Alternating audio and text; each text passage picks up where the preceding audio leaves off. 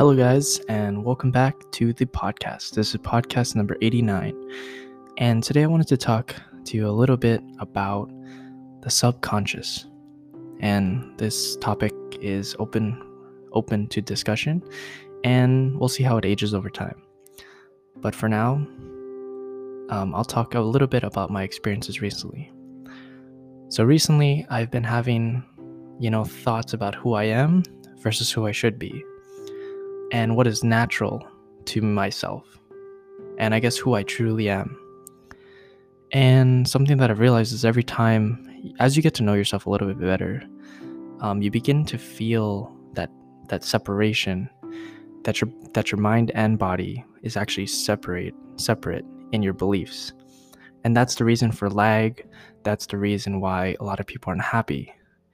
It's because your subconscious is actually your body. And you know that feeling and you get in your body where it doesn't feel right? That's your subconscious really talking to you and trying to, you know, make make you aware of something's not right. And so something that I've recently had is like I recently like almost had a heart attack or you know, a stroke because I wasn't because as you get to know yourself a little bit better, you begin to like see and become aware of like how separate your mind and body really is. And once you can see it, it sucks because once you can see it, then it begins then it begins to then you begin to see the fire and then you can actually change it. But when you first see it, it's like such a it's such a pain. And it really does suck. But I truly believe that, you know, as I go through this process um, of combining the mind, body, and soul, I think that'll remove three things, which is number one, the lag time between your decision making and what's right. Um, secondly, feeling right and good about things and just feeling good in your own skin.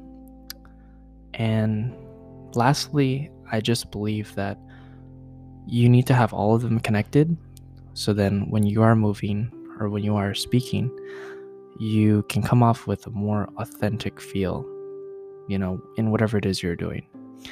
And it'll definitely appear more natural.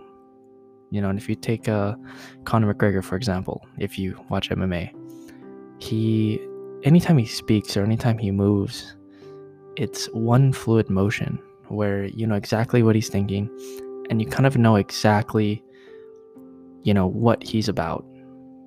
And that's something that we can learn a lot about um, from him. He's just one example but that's kind of my thoughts on the subconscious and i'd like to hear your opinion.